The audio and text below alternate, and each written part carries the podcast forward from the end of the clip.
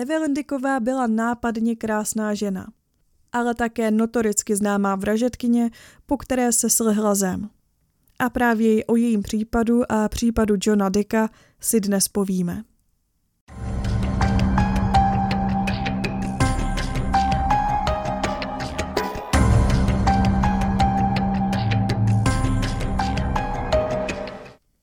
Evelyn Dicková, za Svobodna McLeanová, se narodila 13. října 1920 v Beamsville v kanadském Ontáriu.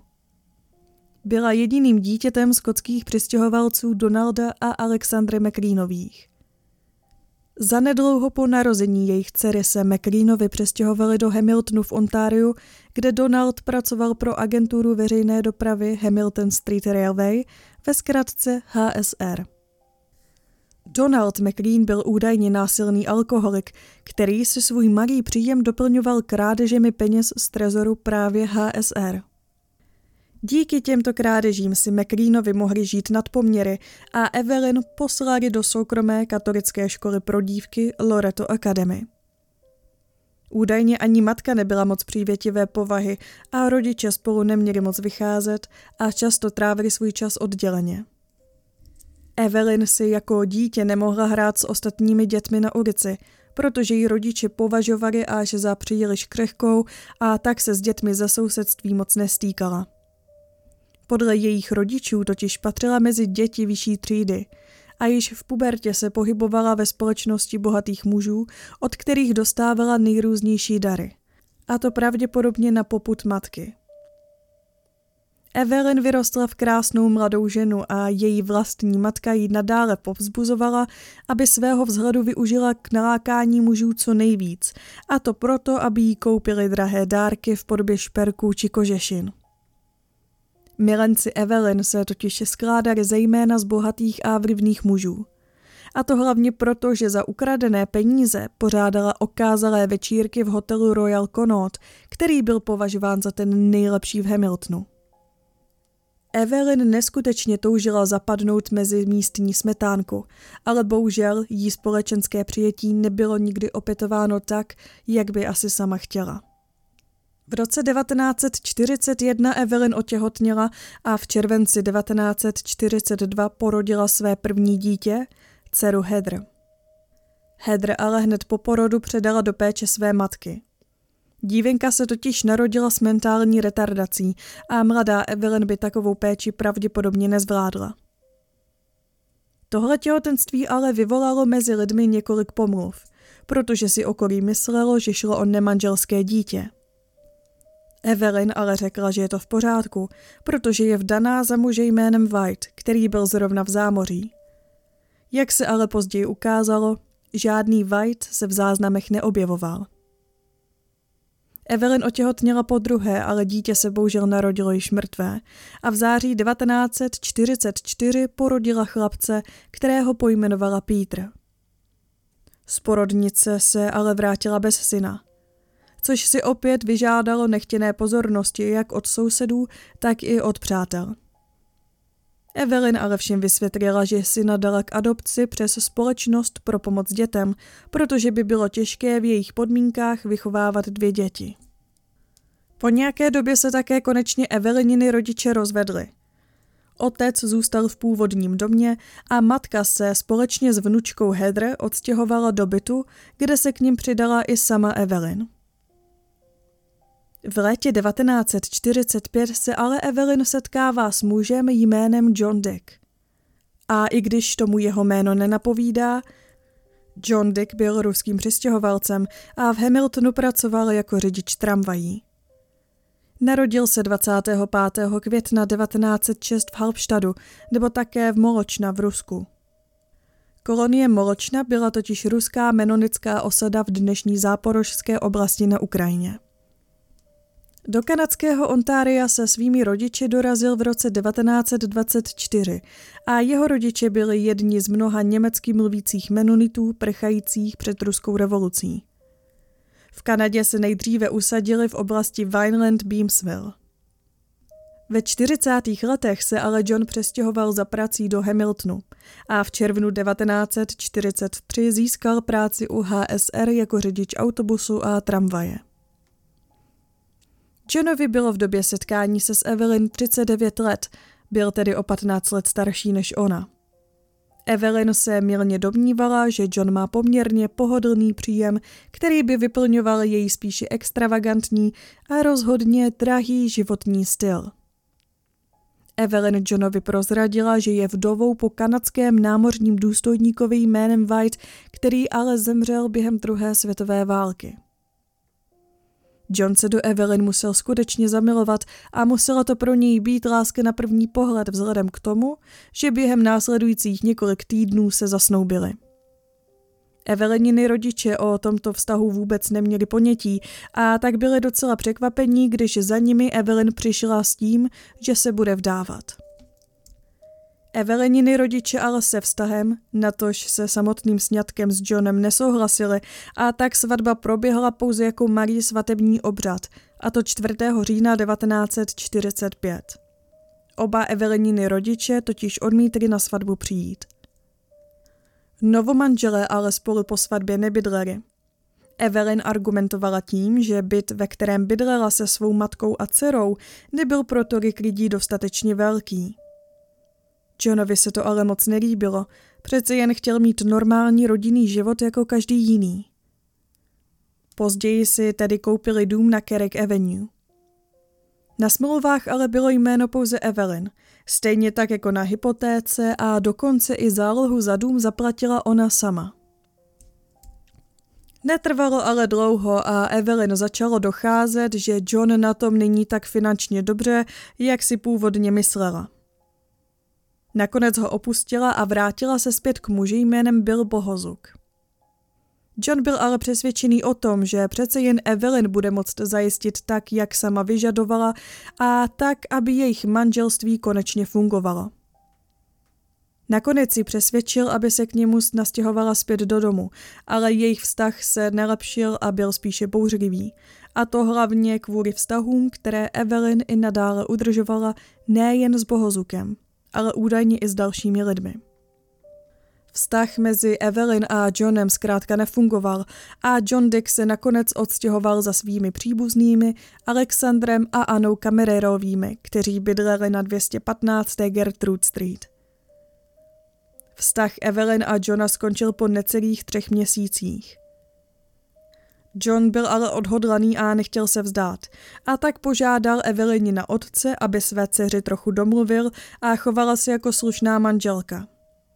Dokonce po otci Evelyn chtěl, aby je nějakým způsobem dal dohromady, ale vzhledem k tomu, že McLeanovi byli proti sňatku jejich dcery s Johnem, otec Evelyn samozřejmě odmítnul. John Dick se ale nedal – Pravděpodobně věděl, že má trochu navrh, protože Donaldovi McLeanovi pohrozil, že o Donaldovi a jeho krádežích bude informovat samotné HSR. Dick o těchto krádežích viděl jenom proto, že mu o tom řekla sama Evelyn.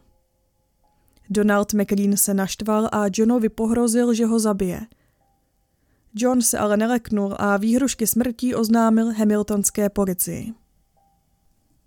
Během března 1946 ale John Dick zmizel. Naposledy byl viděn živý 6. března a to v hotelu Windsor na ulici King William and John Street, kde si objednal polévku, koláč a taky kávu. O více než týden později po jeho zmizení v sobotu 16. března 1946 si skupina pěti dětí hrála poblíž srázu, kterému místní obyvatelé říkali hora. Děti uviděli něco, co vypadalo jako tělo bezhlavého prasete a tak se zvědavostí přistoupili k záhadnému předmětu blíže. Nález se ale ukázal být ještě horší. Jednalo se totiž o torzo dospělého muže. Hlava, ruce a nohy tělu chyběly a nebyly nikde k nalezení. Hluboká rána v břiše napovídala tomu, že se někdo pokusil samotný trup rozříznout na dvě části. Na místo činu po tomto hrozném nálezu byla samozřejmě okamžitě zavolána policie. Mezitím Johnův bratranec, Alexandr Kamerer, přišel na policejní stanici oznámit, že svého příbuzného neviděl od 6. března. Policii také řekl, že se začal obávat, když slyšel, že se našlo mužské torzo a popadl ho příšerný pocit, že se Johnovi stalo něco hrozného. Policie byla schopná identitu oběti potvrdit díky lékařům a také díky švagrovi, který policii dovedl k závěru, že ostatky patří opravdu Johnu Dickovi. 19. března 1946, tedy tři dny po nálezu těla Johna Dicka, byla Evelyn Dicková policií předvedena k výslechu ohledně zmizení a také vraždy jejího manžela. Policie Evelyn oznámila, že nalezené to rozopatří jejímu manželovi. Evelyn se ale při výslechu pouze na vyšetřovatele podívala a řekla, no na mě se nedívejte, já s tím nemám nic společného. Řekla, že do jejího domu přišel dobře oblečený Ital, který se po Johnovi jeden den zháněl. Ve výpovědi také sdělila, že tento neznámý muž jí oznámil, že John Dick se tajně scházel s jeho manželkou a že by se s ním potřeboval tak trochu promluvit. Muž nakonec údajně odešel, aniž by Evelyn řekl, kdo vlastně vůbec je. Policie byla ale ohledně této výpovědi docela skeptická a tak ve vyšetřování vraždy pokračovali dále. Zjistilo se, že si Evelyn půjčila velké auto od muže jménem Bill Landek. A když auto vracela, na předních sedadlech byla krev. Na sedadlech navíc chyběly potahy a vzadu bylo také krvavé oblečení. Evelyn zanechala vzkaz, ve kterém vysvětlila, že si její dcera Heather v autě pořezala a zanechala tam takový nepořádek. Samozřejmě proběhlo pořádné vyšetřování a zjistilo se, že ve skutečnosti krev není malé Heather, ale patří Johnu Dickovi.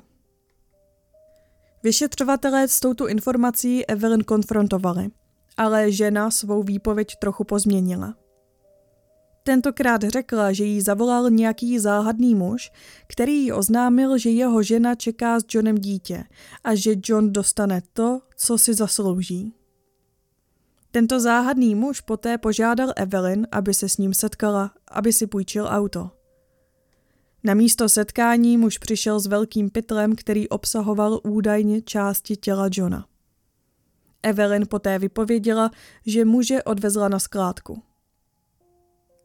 Policie tedy požádala Evelyn, aby je provedla cestou, kterou tu noc jeli.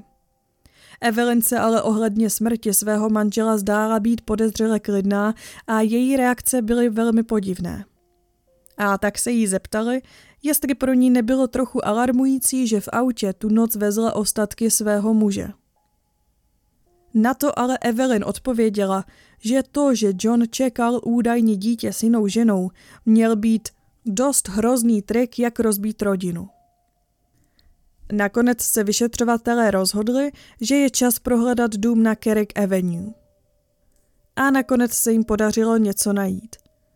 Ve sklepě našli díry po kulkách v potrubí, revolver, náboje, pily a také zakrvácené boty, které patřily Johnu Dickovi. K dalšímu velmi nečekanému nálezu došlo na půdě – Policie tam našla béžový kufr, který ale skrýval něco hrozného, co nikdo nečekal. Po otevření se zjistilo, že kufr byl naplněn betonem, který ukrýval tělíčko jejího syna Petra Davida Whitea, kterého Evelyn po porodu v roce 1944 údajně dala k adopci.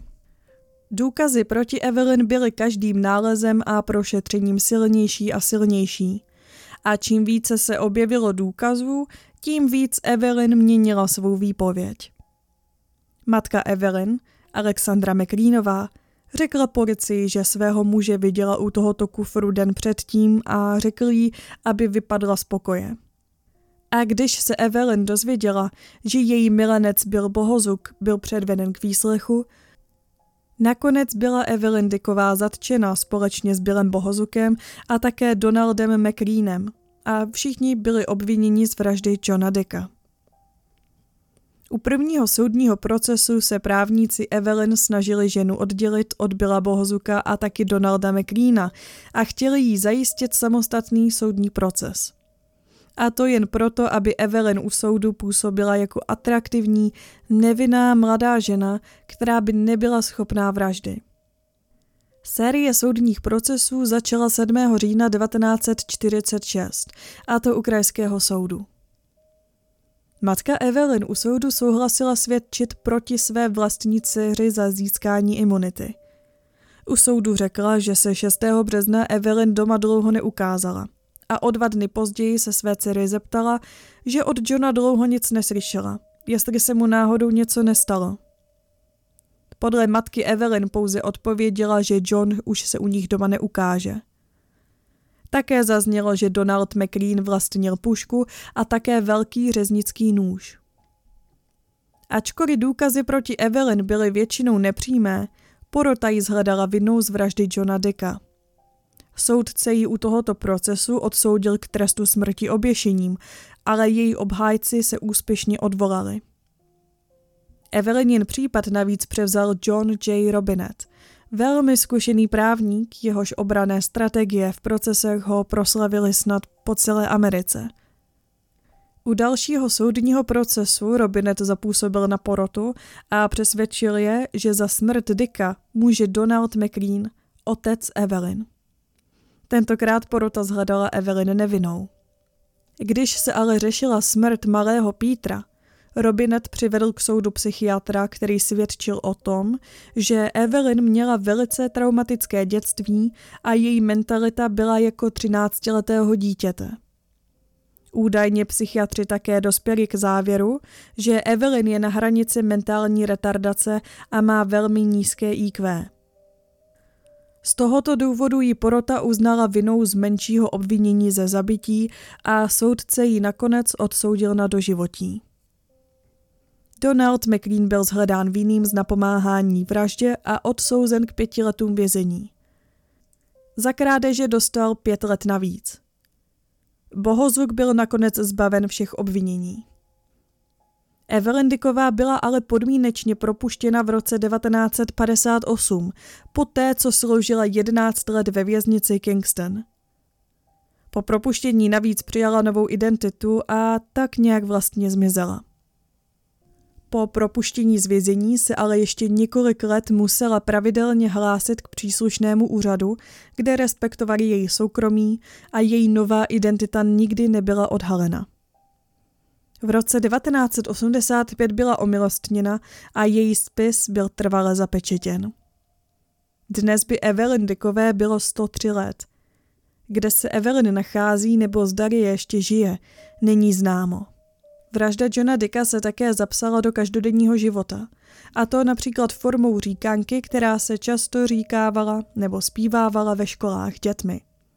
Bohužel nahrávku říkanky jsem nikdy nenašla, ale v textu se vlastně říká o tom, jak paní Deková uřízla nohy, ruce a také hlavu. A končí to tím, že děti říkají, jak jste mohla paní Deková. Tohle je ale pro dnešní případ všechno. Jako vždy mi můžete svůj názor napsat do komentářů, ráda si je přečtu. Teď už vám ale děkuji za poslech a snad se uslyšíme i u dalšího případu.